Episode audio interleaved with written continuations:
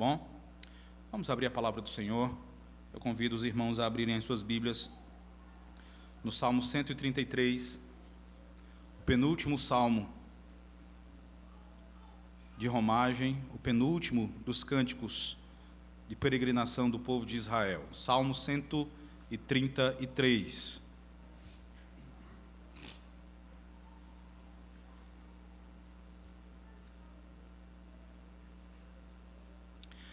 Irmãos, este é um salmo bem curto, então eu quero convidá-los para fazermos a leitura em uníssono, todos a uma só voz.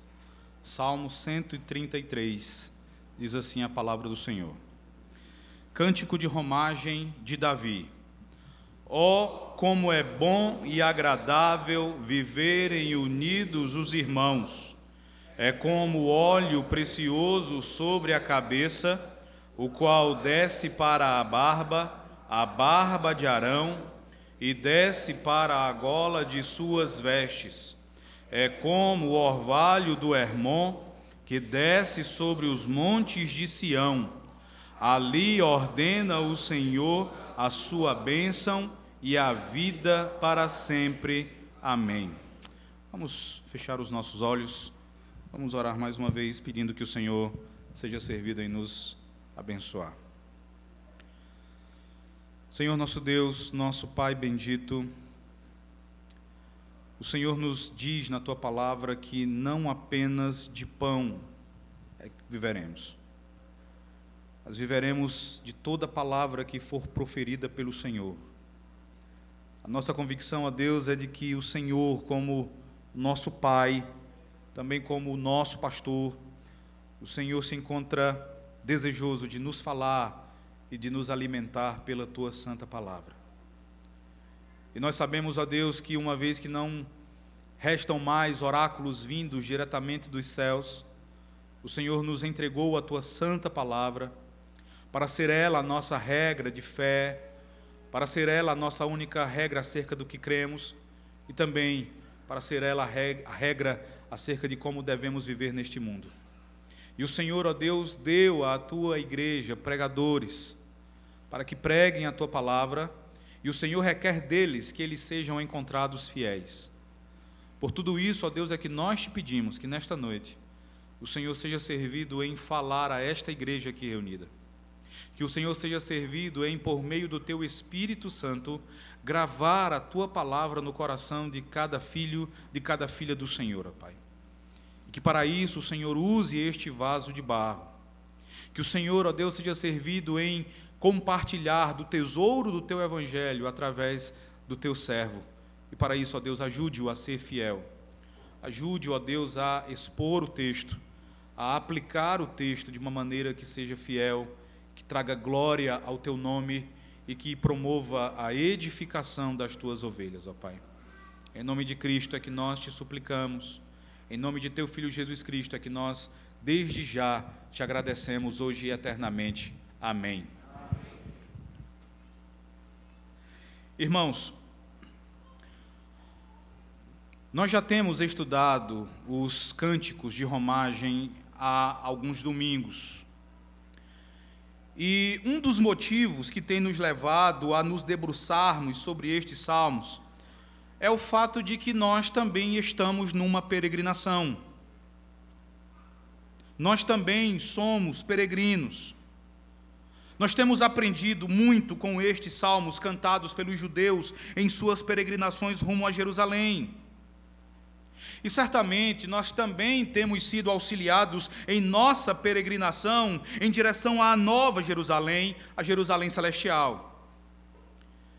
O que eu desejo destacar inicialmente, irmãos, é que todos nós que estamos nessa peregrinação, Todos nós que estamos nessa caminhada rumo à Jerusalém celestial, todos sabemos como essa viagem nos deixa cansados em muitas ocasiões.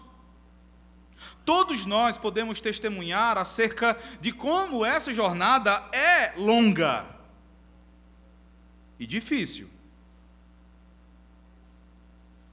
E certamente cansativa. Assim, irmãos, uma das bênçãos que o Senhor nos concede é a companhia de outras pessoas que em Jesus Cristo tornaram-se nossos irmãos e nossas irmãs.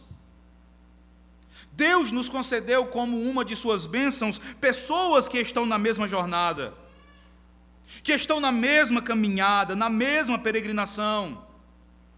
Pessoas que nos incentivam quando nós nos encontramos desanimados, que nos desafiam quando nos encontramos desatentos que nos restabelecem quando nos mostramos instáveis. Irmãos que nos animam quando enfrentamos alguma aflição, que nos dão orientação quando ficamos confusos. Irmãos amados que nos revigoram quando chegamos à exaustão e imaginamos que não somos mais capazes de prosseguir. Então, a companhia de irmãos e irmãs que nos acompanham nessa jornada certamente é uma dádiva vinda diretamente de Deus. Um puritano chamado George Swinock, ele escreveu uma obra especificamente sobre a comunhão entre os crentes. E nessa obra, Swinock vai fazer algumas afirmações bem interessantes que eu desejo compartilhar com vocês. Ele vai dizer: pela boa companhia muito pecado tem sido impedido.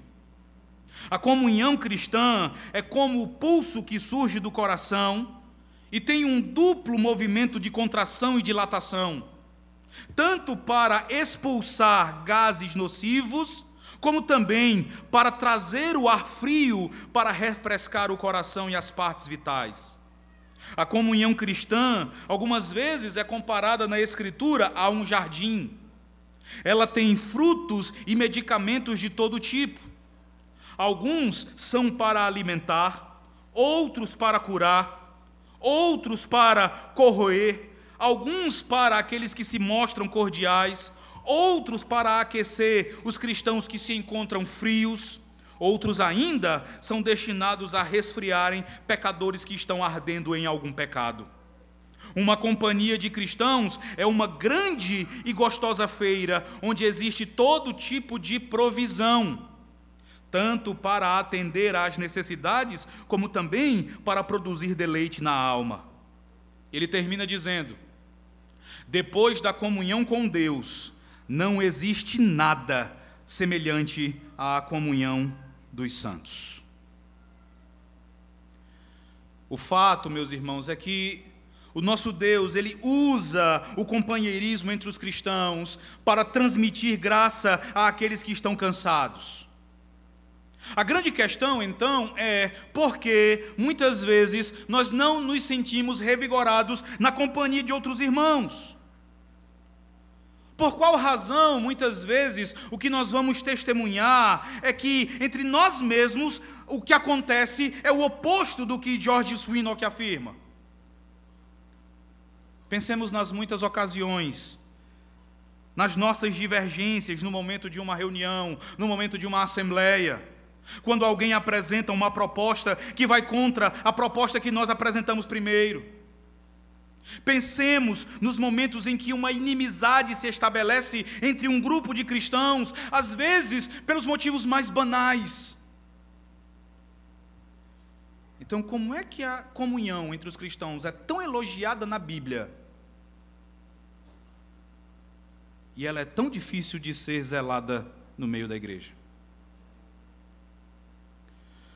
O nosso problema, creio eu, queridos irmãos, está na nossa dificuldade em não sabermos equilibrar aquilo que é chamado de indicativos do Evangelho com os imperativos do Evangelho. Quando o assunto é a unidade cristã, a comunhão cristã, nós precisamos entender tanto os indicativos do Evangelho, ou seja, aquilo que Deus fez em Cristo, aquilo que o Senhor já realizou em Jesus, quanto os imperativos do Evangelho, que nada mais são do que os nossos deveres, os deveres que Deus nos dá como pessoas beneficiadas por Ele.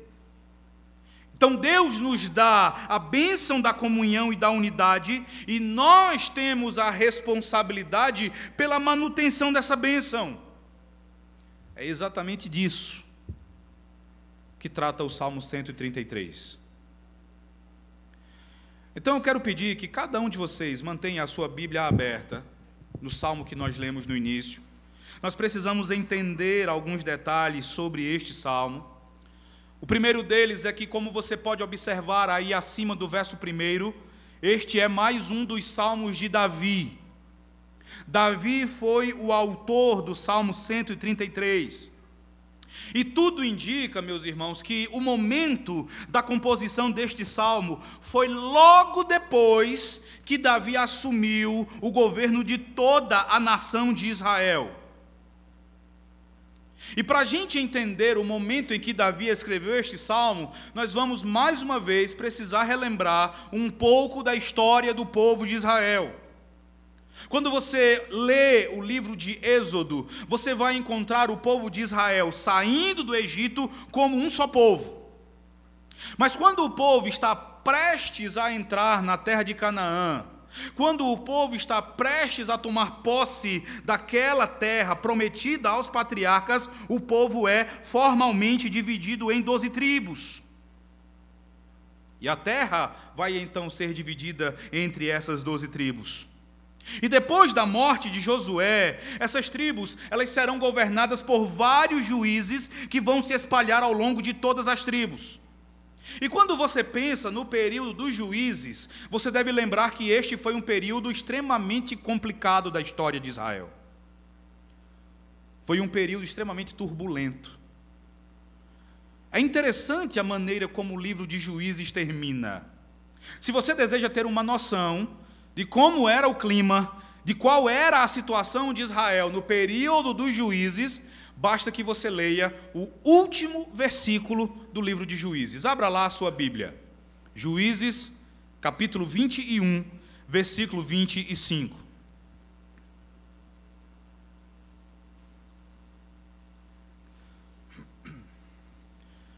Juízes, capítulo 21, verso 25. Leia comigo. Vamos ler todos juntos. Diz assim a palavra do Senhor: Naqueles dias não havia rei em Israel, cada um fazia. Então veja o final do livro, o final do verso 25, e você vai saber como era a vida em Israel naquele período.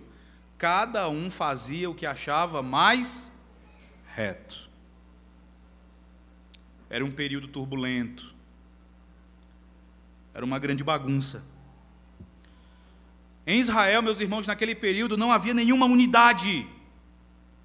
Não havia nenhum local definido para adorar a Deus.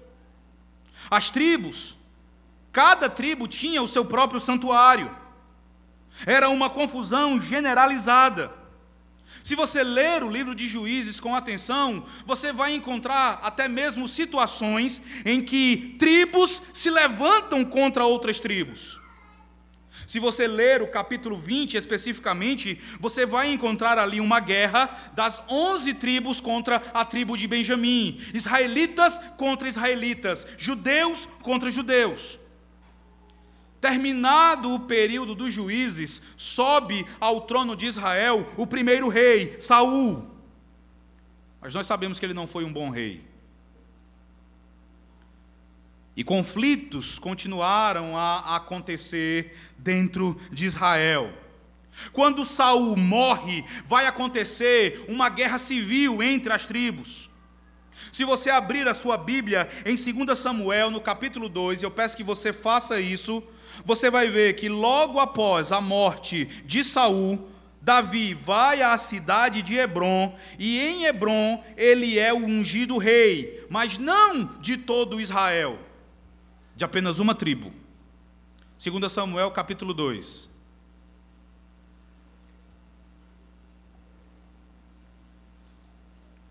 Verso 4. Leia comigo mais uma vez, diz assim: então vieram os homens de Judá e ungiram ali Davi, rei, sobre a casa de Judá, e informaram de que os homens de Jabes de Leade foram os que sepultaram Saul. Você vai perceber que Davi, ele é ungido rei de apenas uma tribo, não de toda a nação. Quando você avança para o versículo 8, você vai ver que Abner, um capitão do exército de Saul, ele vai tomar um dos filhos de Saul, um homem chamado Isbosete, e vai constituí-lo rei sobre as outras onze tribos. Então, o que você tem aqui é uma tribo governada por Saul e onze tribos governadas pelo filho de Saul, um homem chamado Isbosete. Essa divisão vai desencadear uma longa guerra civil, uma guerra civil que vai durar alguns anos. Vá para o capítulo 3 e veja o que diz o verso 1. Diz assim: leia comigo mais uma vez. Durou muito tempo a guerra entre a casa de Saul e a casa de Davi. Davi ia se fortalecendo, porém os da casa de Saul se iam enfraquecendo. Então essa guerra ela vai durar muito tempo e ela só vai chegar ao fim quando Davi finalmente vence Isbosete e é aclamado rei de todo Israel. Capítulo 5, abra lá.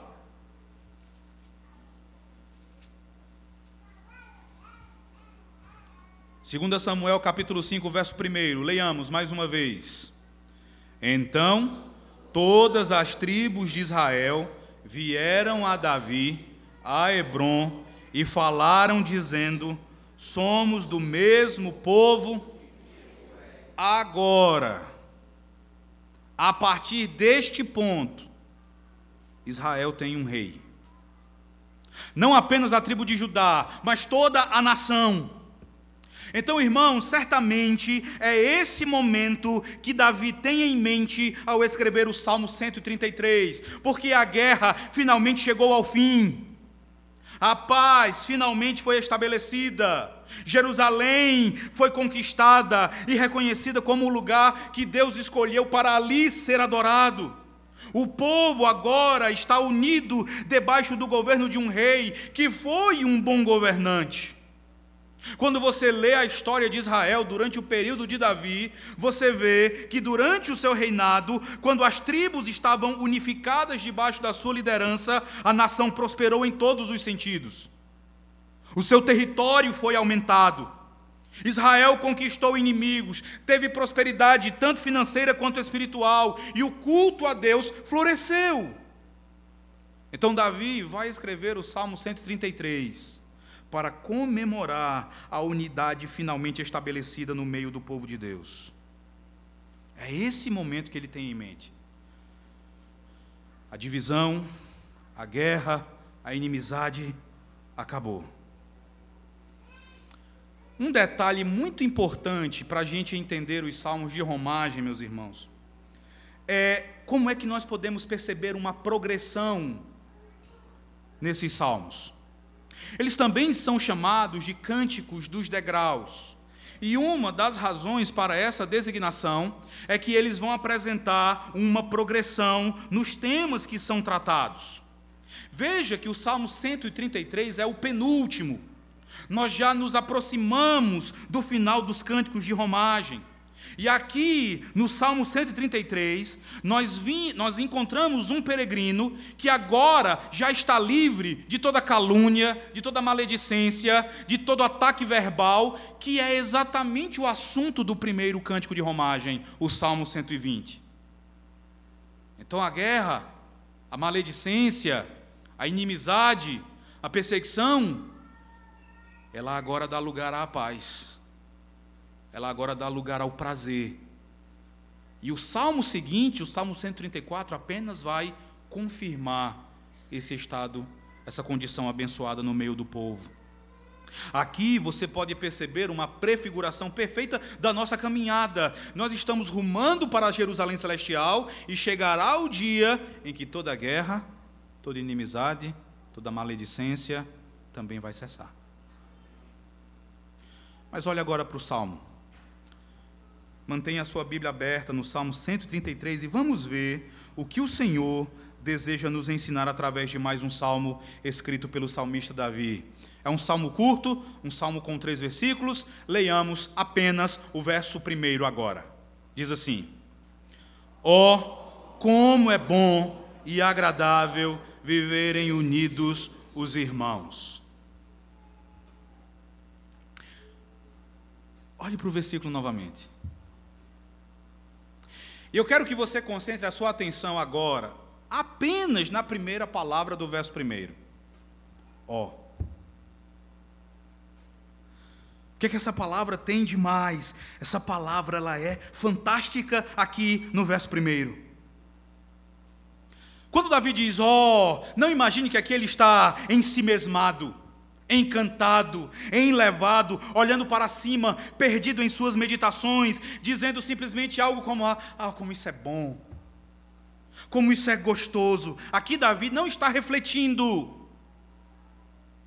quando ele diz, oh, como é bom e agradável viverem unidos os irmãos, ele não está falando para si mesmo, ele não está refletindo sobre isso, mas ele está falando ao seu povo. Aqui você não tem uma reflexão, aqui você tem uma convocação. A palavra usada por Davi, e que aqui é traduzida como ó, essa palavra literalmente significa vejam contemplem, observem, prestem atenção nisto. O sentido dessa palavra tão pequenina aí na nossa tradução, meus irmãos, é: vocês, meus irmãos, vocês que testemunharam como as coisas foram durante muito tempo, vejam agora a diferença. Vejam como tudo agora é diferente. Percebam como esse estado agora é bom e agradável. João Calvino nos dá o sentido dessa pequenina palavra dizendo: Nós, que éramos naturalmente irmãos, nos tornamos tão divididos que olhamos uns para os outros com ódio mais amargo do que para com os inimigos estrangeiros. Agora, porém, quão bom e quão agradável é que cultivemos um espírito de concórdia fraternal Davi nos convoca a prestarmos atenção à glória, à beleza que existe na unidade entre o povo de Deus. Charles Spurgeon vai dizer que essa unidade é uma maravilha raramente vista. Então vejam, é algo que raramente se vê. Então nós precisamos prestar atenção quando ela se faz presente. Ela pode ser vista, diz Spurgeon pois é a característica de santos verdadeiros, por isso não deixem de examiná-la.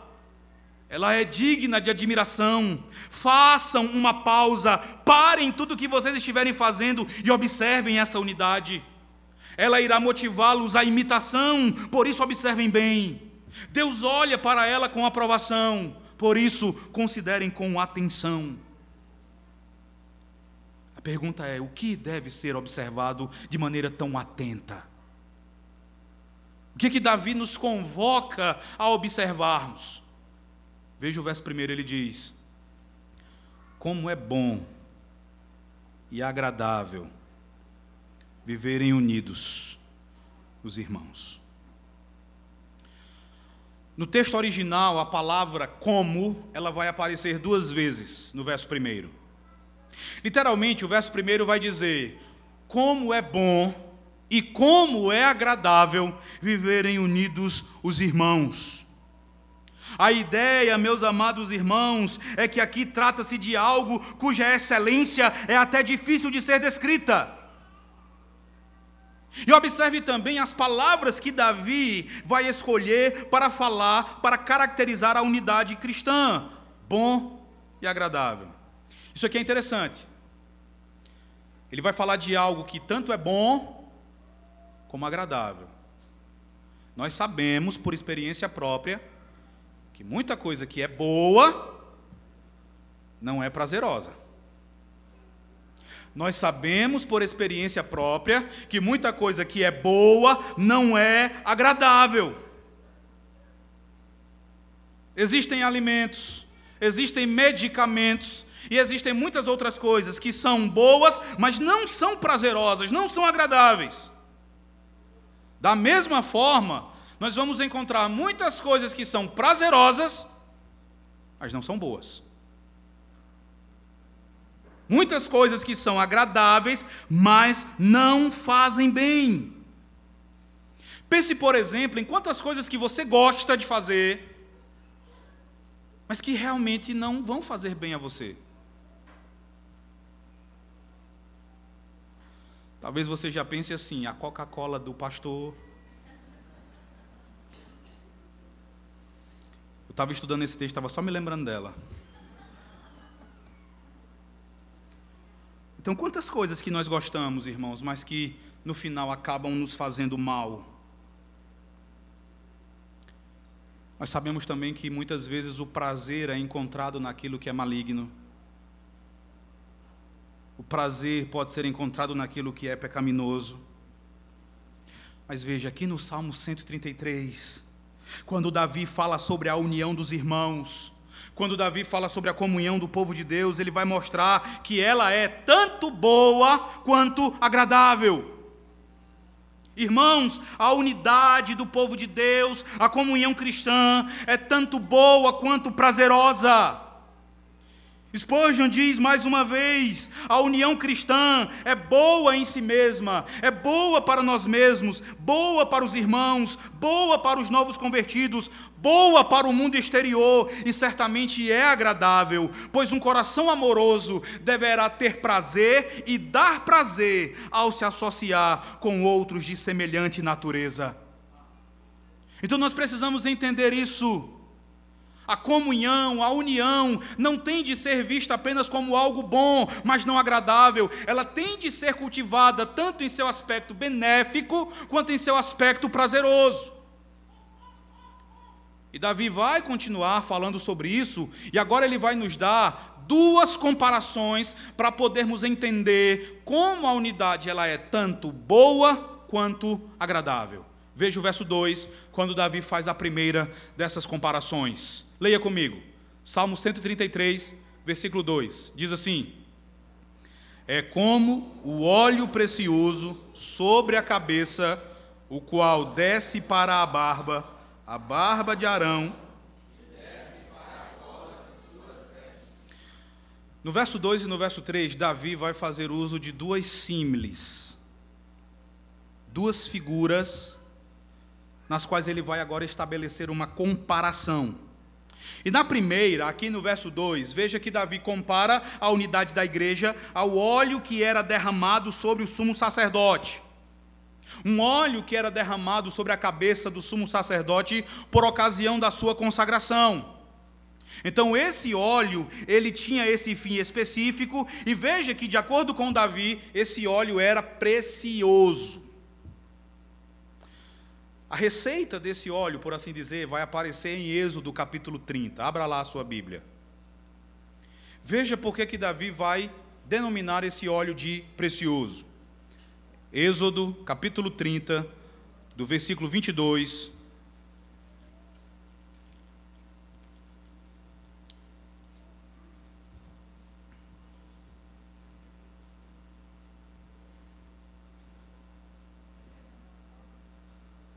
Êxodo 30, do verso 22 ao verso 24. Leiamos mais uma vez em uníssono. Diz assim: Disse mais o Senhor a Moisés: Tu, pois, toma das mais excelentes especiarias, de mirra fluida, quinhentos ciclos, de cinamomo odoroso a metade, a saber, duzentos e cinquenta ciclos, e de cálamo aromático, 250 ciclos, e de cássia, 500 ciclos, segundo o ciclo do santuário, e de azeite de oliveira, um in. Então veja que aqui o Senhor ele vai apresentar quatro especiarias que misturadas ao azeite iriam resultar num óleo que possuía um perfume suave e extremamente agradável. À medida que esse óleo era derramado sobre o sumo sacerdote, esse óleo exalava um agradável aroma. O cheiro dele se alastrava pelo tabernáculo e todos o podiam sentir. Quando esse óleo era derramado sobre a cabeça do sumo sacerdote, ele descia pela sua barba em direção à roupa, como vai nos dizer aqui o, verso 2.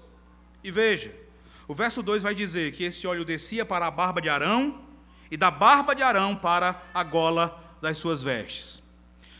A nossa a primeira inclinação, quando nós lemos esse verso 2, é imaginarmos que quando o texto fala da gola, ele está falando da gola superior. E não é. Está falando da barra da vestimenta do sumo sacerdote. O óleo era derramado e ele então descia até a barra da vestimenta do sumo sacerdote. Eu menciono isso, meus irmãos, porque isso tem um sentido no texto.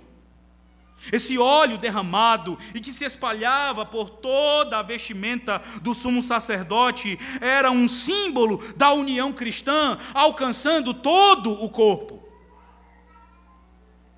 Da mesma forma que aquele óleo passava por Arão completamente, unindo todas as peças do seu vestuário, assim também a união trazia todas as tribos juntas.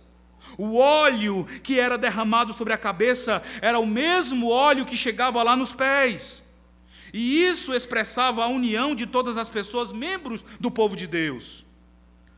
Então, que você tem uma figura que denota a coesão, a firmeza, a unidade do povo do Senhor. Mas é possível também que Davi tivesse outras coisas em sua mente quando ele vai fazer essa comparação. Por exemplo, a união, ela é preciosa como esse óleo caro e raro. A união no meio do povo de Deus é algo também precioso e às vezes algo difícil de ser alcançado. Talvez Davi também tenha pensado no perfume, na fragrância daquele óleo. Aquele era um óleo extremamente perfumado, era um óleo que agradava. Todos nós gostamos quando sentimos o cheiro de um bom perfume. Então a ideia é que a união do povo de Deus é como esse perfume, que dá prazer, que agrada, que enleva a alma. Só por essa figura nós já podemos perceber como a união no meio do povo de Deus deve ser algo que deve ser zelado e que deve ser buscado. Mas ele vai fazer uma segunda comparação. Olhe para o verso 3. No verso 3, Davi diz assim: leia comigo. É como o orvalho do Hermon que desce sobre os montes de Sião. Ali ordena o Senhor a sua bênção e a vida. Essa segunda figura ela é bem interessante. O Monte Hermon fica localizado ao norte de Israel. E o Monte Hermon possui quase 3 mil metros de altitude. Você vai observar no verso 3 que Davi vai estabelecer uma relação entre o Monte Hermon um monte extremamente alto e o Monte Sião, que não é tão alto assim. Outro detalhe é que, enquanto o Monte Hermon fica, fica ao norte, o Monte Sião já fica ao sul de Israel. E a distância que separa os dois montes é de cerca de 70 quilômetros, então veja que não é perto. Um outro detalhe sobre o Monte Hermon é que o Monte Hermon, dada a sua altitude, o ano inteiro ele fica coberto de gelo. Então, como é que o orvalho do Monte Hermon pode descer sobre os montes de Sião se há essa distância? Um comentarista bíblico, meus irmãos, ele tratou de ir até Israel e tentar entender essa relação aqui feita pelo salmista Davi. Porque, de acordo com ele, era de se esperar que o orvalho de um monte irrigasse outro monte, desde que a distância entre esses dois montes fosse pequena. Mas a distância entre Hermon e Sião é uma grande distância. Então ele foi até Israel procurando entender, e ele vai dizer algo interessante. De acordo com ele, em nenhum outro lugar já visitado por mim, e em nenhum outro lugar de toda a nação é perceptível um orvalho tão pesado como nos distritos próximos ao Hermon. Nada obsta, portanto, que esse orvalho tão pesado e abundante seja levado pelo vento, percorra essa grande distância e finalmente desça sobre os montes de Sião. O que Davi vai desejar transmitir então, irmãos? É que o mesmo orvalho que caia do Monte Hermon Esse orvalho era trazido pelo vento e caía sobre Sião, unindo as duas montanhas. Duas montanhas distantes geograficamente, duas, duas montanhas diferentes em termos de altitude, são unidas de maneira extraordinária pelo mesmo orvalho que é trazido pelo vento.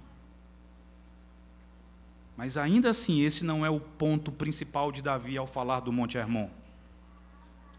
Na verdade, quando Davi vai utilizar essas duas figuras de comparação, ele deseja nos ensinar algo mais profundo. Ele deseja que entendamos algo que jamais deverá passar despercebido quando estivermos tratando da nossa comunhão. Quando você olha para o verso 2, você vê que o óleo é derramado. O óleo vem de cima para baixo. Quando você olha para o verso 3, você vê que o orvalho desce do monte mais alto para o monte mais baixo. Então, o sentido das comparações feitas por Davi é que a união entre os crentes jamais será fabricado, fabricada pela mente humana. A união entre os crentes não é algo que surge do próprio homem. Essa união, essa comunhão, ela vem de cima ela é produzida pelo próprio Deus. A ideia é que Deus é aquele que concede a união. Deus é aquele que une. Deus é aquele que inicia, que firma, que confirma a união no meio do seu povo. A união é uma bênção que vem de Deus, vem de cima, escorre sobre nós e nos une debaixo daquele que é o cabeça, o Senhor Jesus Cristo. Não importa quais sejam os nossos esforços, nós sempre vamos precisar lembrar que a verdadeira união ela será experimentada como algo que vem de Deus. E ela vai também gerar resultados no meio do povo de Deus. Veja o verso 3. No final, quando Davi diz: Ali ordena o Senhor a sua bênção e a vida para sempre. Ali, de acordo com Davi, ou seja, em Sião, o Senhor derrama a sua bênção. Ou ainda, ali onde existe a paz, onde a paz é cultivada, o Senhor ordena a sua bênção e a vida para todo o sempre. Lembremos, irmãos, que Sião era o local onde ficava localizado o templo. O templo foi construído sobre o Monte Sião. Era ali que as festas religiosas de Israel eram celebradas. Era para Sião que todas as tribos subiam. Sião era o símbolo da unificação de todo o povo de Israel. Era ali que o Senhor ordenava a sua bênção. Cada tribo saía do seu lugar e se dirigia a Jerusalém. Mas ao chegar ali em Sião, ao se reunirem as tribos, não existia mais divisão alguma. Não existia mais a tribo de Dan, não existia mais a tribo de Manassés, não existia mais a tribo de Judá. O que existia ali em Sião era um só povo. Uma só nação um único Israel, um povo, um só coração, uma só alma. O sentido da afirmação do salmista Davi é que Deus abençoa o seu povo ali, quando o seu povo está unido para servi-lo. A união é a base da bênção.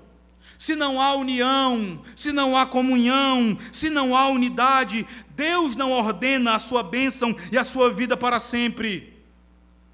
Nós precisamos aprender, meus irmãos, de uma vez por todas, que onde há discórdia, onde existe descontentamento, onde há dissensão, divisão, inimizade, intrigas, certamente ali o Espírito de Deus é entristecido. E infelizmente, depois das mortes de Davi, e de seu filho Salomão, a união do povo de Israel chegou ao fim. Pouco tempo depois da morte de Salomão, a nação vai se dividir em dois reinos distintos. E para piorar, com o passar do tempo, esses dois povos vão nutrir um ódio feroz um pelo outro. Com o passar do tempo, judeus e samaritanos vão se odiar mutuamente. Deus havia ordenado a sua bênção sobre Israel, mas quando a união deu lugar à desunião, quando a união deu lugar à divisão, o povo logo passou a experimentar a guerra, a tristeza, a perda e a morte. Talvez você, lendo a história de Israel, você seja tentado a imaginar que essa celebração de Davi foi passageira e efêmera. Uma vez que morreu Davi, morreu Salomão, a união acabou. Mas Davi não é o fim. E Davi não é um fim em si mesmo. Davi é um tipo de outra pessoa. Davi sempre foi o tipo de alguém que viria muito tempo depois.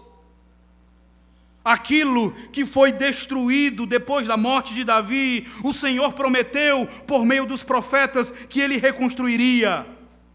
Viria o filho de Davi, viria o Messias, que mais uma vez unificaria o povo de Deus.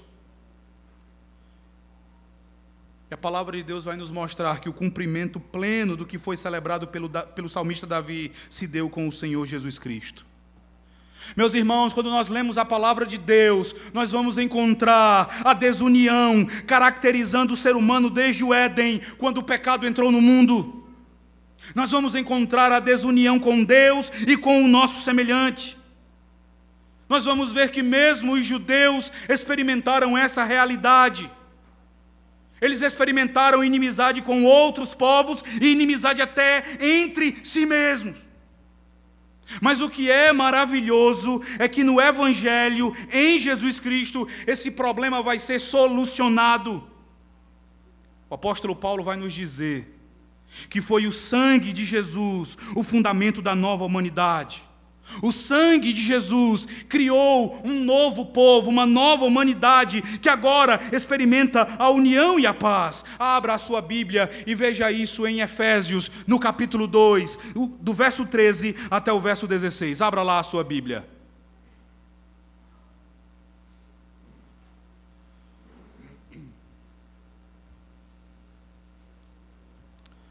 Efésios capítulo 2, do verso 13 até o verso 16.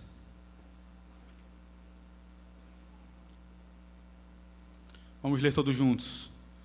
Diz assim: Mas agora, em Cristo Jesus, vós que antes estáveis longe, fostes aproximados pelo sangue de Cristo, porque Ele é a nossa paz o qual de ambos fez um, e tendo derribado a parede de separação que estava no meio, a inimizade, aboliu na sua carne a lei dos mandamentos na forma de ordenanças, para que dos dois criasse em si mesmo um novo homem, fazendo a paz e reconciliasse ambos em um só corpo com Deus por intermédio da cruz, destruindo por ela o que é celebrado por Davi no Salmo 133. É cumprido em Cristo. E há pouco eu disse que quando aquelas tribos chegavam a Sião, elas deixavam de existir. As doze tribos se tornavam um só povo. Talvez você olhe para a igreja hoje e você acabe se afligindo ao ver a igreja tão dividida em tantas questões. Mas veja como a história termina.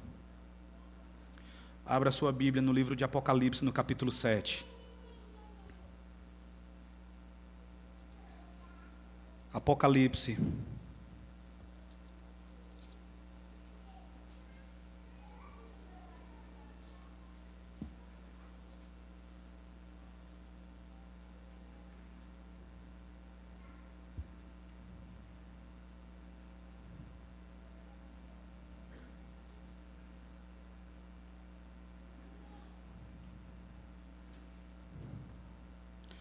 Só um minuto, irmãos, perdoem, só conferir a, a referência.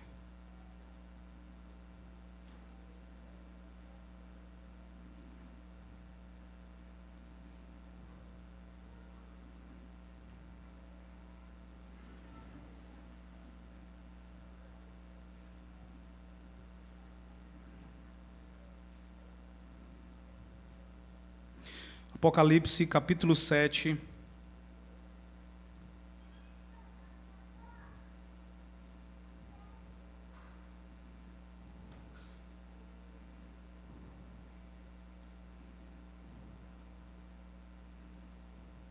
Vamos ler do verso de número 14, do verso 13 até o verso 17. Vamos ler de maneira alternada, diz assim: um dos anciãos tomou a palavra, dizendo: Estes que se vestem de vestiduras brancas, quem são e de onde vieram?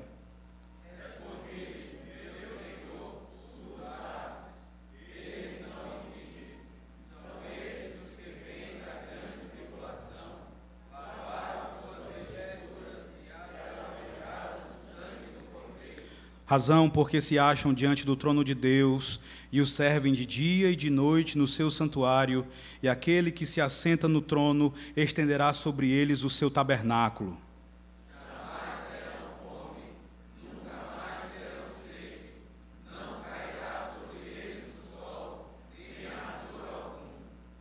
Pois o cordeiro que se encontra no meio do trono os apacentará e os guiará para as fontes da água da vida, e Deus lhes enxugará dos olhos toda lágrima.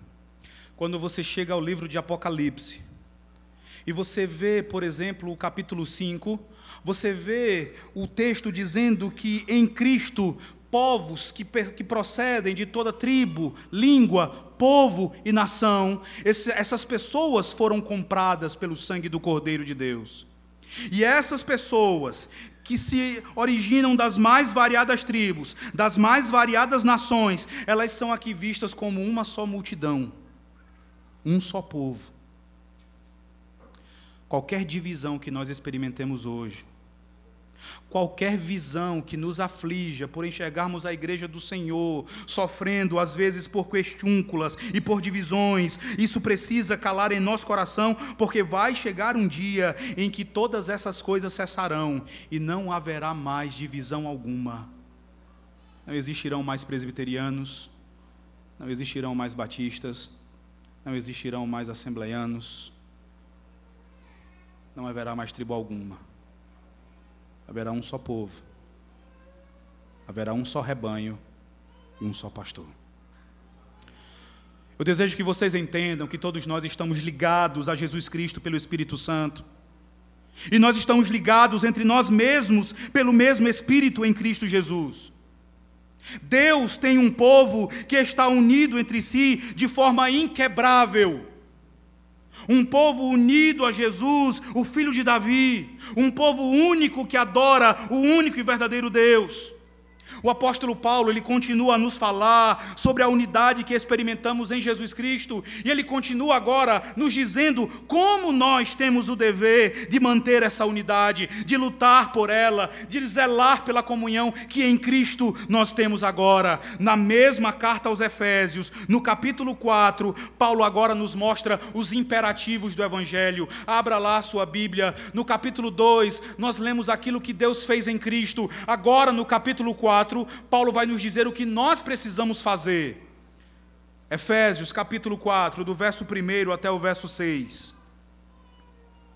Eu vou ler, diz assim: Rogo-vos, pois eu, prisioneiro no Senhor, que andeis de modo digno da vocação a que fostes chamados, com toda a humildade e mansidão, com longanimidade, suportando-vos uns aos outros em amor, esforçando-vos diligentemente por preservar a unidade do Espírito no vínculo da paz.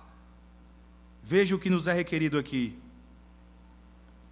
Preservar a unidade do Espírito no vínculo da paz. E Paulo continua: Há somente um corpo e um espírito, como também fostes chamados numa só esperança da vossa vocação. Há um só Senhor, uma só fé, um só batismo, um só Deus e Pai de todos, o qual é sobre todos, age por meio de todos e está em todos. No capítulo 2, Paulo nos diz como Jesus nos uniu. Aqui ele vai nos dizer como nós devemos manter essa união que nos foi dada por Cristo. Porque somente assim o Senhor ordenará a sua bênção e a sua vida no nosso meio para sempre. Meus irmãos, eu quero concluir dizendo a todos vocês que o assunto que envolve a união do povo de Deus costuma ser mal interpretado. Esse assunto costuma ser mal compreendido em muitos aspectos. Há quem imagine, por exemplo, que a união deve ser a todo e qualquer custo. Nós devemos nos unir com membros de seitas, nós devemos nos unir até com praticantes de outras religiões, afinal de contas, nós somos todos filhos do mesmo Pai Celestial, todas as religiões nada mais são do que expressões diferentes de se chegarem ao mesmo Deus. Não. Esse pensamento está equivocado. Esse pensamento é blasfemo até. Os judeus estavam unidos em torno de Yahvé. Todos eles estavam submissos à lei, à Torá. A união desfrutada pelo povo de Deus era controlada pela palavra de Deus e assim tem de ser nos nossos dias também. Talvez você vá dizer sim, mas unidade é diferente de uniformidade. Sim, é diferente. A unidade desce de Deus para nós, a uniformidade, a quem a defina como uma tentativa horizontal de pressionar as pessoas a se darem bem juntas, mesmo que elas tenham pouca coisa em comum. A unidade não é fabricada, ela é aspergida do alto. Uma implicação disso é que é possível viver em união, ainda que com alguma diversidade de opiniões, ainda que, que, ainda que com algumas diferenças. Certamente. Certamente entre as tribos de Israel existiam diferenças as mais variadas. Mas todas as tribos estavam unidas em torno da lei, todas as tribos estavam unidas em torno do evangelho. No momento em que um israelita se desviava do Senhor e começava a adorar a Baal, no momento em que um israelita abandonava o Senhor e começava a adorar a Astarote, a Moloque ou a qualquer outro deus pagão, ele já não era mais irmão dos demais judeus. Porque, meus irmãos, existem algumas diferenças que são fatais para a comunhão. Por exemplo, pessoas que negam que Jesus Cristo é Deus. Grupos religiosos que dizem que Jesus é apenas um homem e não Deus, não são nossos irmãos.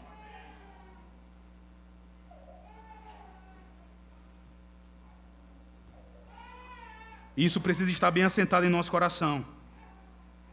Pessoas que se dizem evangélicas, mas negam pontos centrais do evangelho, também não são nossas irmãs em Cristo.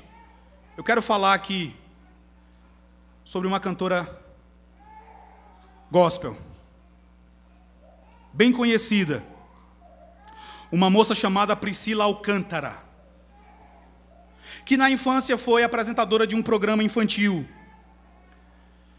ela compôs uma música intitulada Liberdade. Você ouve essa música e você vai dizer assim: a melodia é linda, a letra é linda. A letra diz o seguinte: Enfim a liberdade me ouviu e abriu aquela caixa onde eu estava. Tentei voar, mas minhas asas não funcionavam mais. Eu passei tanto tempo ali tanto tempo que desaprendi o que mais amava fazer, que era voar com você. A liberdade me chamou no canto e disse assim: Olha só, não deixe nada te dizer quem você é.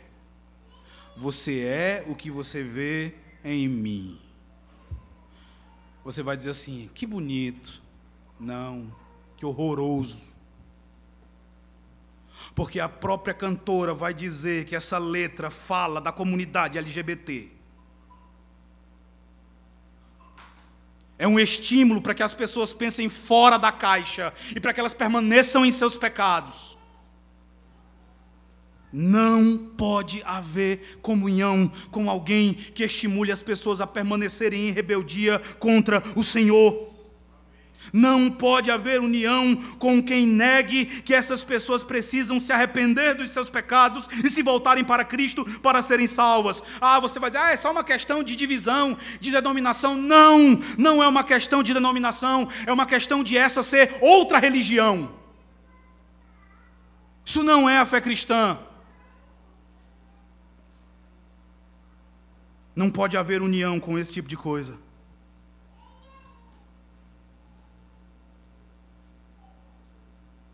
Todavia, meus irmãos, entre aqueles que creem na doutrina dos apóstolos, entendamos, existem diferenças que não são fatais.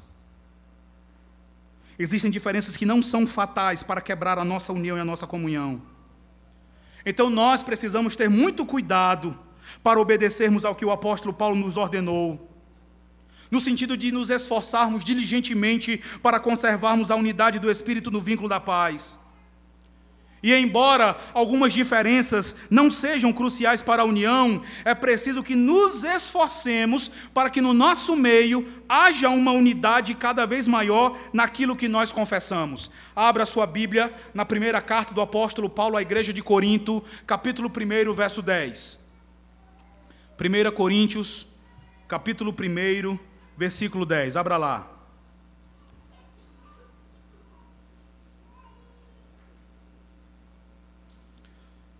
1 Coríntios 1, 10. Leiamos mais uma vez, todos a uma só voz. Diz assim: Rogo-vos, irmãos, pelo nome de nosso Senhor Jesus Cristo, que faleis todos a mesma coisa e que não haja entre vós divisões, antes sejais inteiramente unidos na mesma disposição mental Veja aí, faleis todos a mesma coisa, na mesma disposição mental e no mesmo parecer. Irmãos, a unidade, ela se baseia numa mesma confissão. Essa é uma das razões pelas quais credos e confissões são importantes. Porque eu não posso escolher em quais partes dos evangelhos eu vou, do evangelho eu vou crer e quais partes eu vou descartar. Ninguém pode fazer isso. Um pastor presbiteriano, falecido no ano de 2017, um antigo professor do seminário presbiteriano de Greenville, um pastor chamado Morton Smith, ele vai dizer o seguinte a respeito da importância da nossa confissão de fé para a nossa unidade. De acordo com ele, os nossos padrões confessionais são laços da unidade, pois se nós não concordamos em questões básicas, será improvável permanecermos juntos. Ele então vai dizer: uma das maneiras mais importantes pelas quais os nossos antepassados preservaram a pureza e a unidade da igreja foi através da subscrição oficial à confissão e aos catecismos de Westminster feitas, feita em nossos votos de ordenação. Divisões surgem, principalmente devido ao desejo que muitos nutrem de pensarem fora da caixa, como costumam dizer. Se uma igreja quer permanecer unida, para que uma igreja permaneça unida, os seus oficiais precisam buscar uma unidade de pensamento e de concordância confessional cada vez maior. Irmãos, é o sustentar uma mesma confissão na dependência do Espírito Santo de Deus que nos ajudará a permanecermos unidos. Mas é difícil alcançar esse equilíbrio. Uma das nossas dificuldades é equilibrarmos o nosso chamado para lutarmos pela verdade com o nosso chamado para vivermos em união. Às vezes, nós estamos prontos para bradar a famosa frase de Lutero: A paz, se possível, a verdade a qualquer preço. Mas a gente precisa também, a gente precisa saber nós precisamos ter a disposição para abrir mão de pontos menores. Nós precisamos saber abrir mão de pontos secundários para não, não causarmos divisão no corpo de Cristo. David Murray, um pastor da Igreja Livre da Escócia, vai dizer o seguinte: Ninguém se achega a um ferimento para magoá-lo com a desculpa de que quer curá-lo, mas vai como uma mãe ou uma amável enfermeira com muita habilidade, limpando e curando lentamente. Mantenha sempre o grande propósito, não apenas uma igreja pura e purificada, mas uma igreja unida e cheia de amor. É esse o ponto. Eu encerro, meus irmãos, com um sábio conselho dado por outro pastor. Quando ele vai dizer: talvez um de nossos maiores chamados não seja estabelecer a paz onde há confusão, mas simplesmente nos refrear de causar confusão onde Deus já estabeleceu a paz. Sejamos gratos a Deus pela união e comunhão que Ele nos deu em Cristo e nos esforcemos por conservá-la no vínculo da paz. Vamos nos colocar de pé. Vamos orar agradecendo ao Senhor pela Sua santa palavra. Logo depois, nós vamos passar à celebração da ceia do Senhor. Eu convido para fazer essa oração o nosso irmão Raimundo Ribeiro.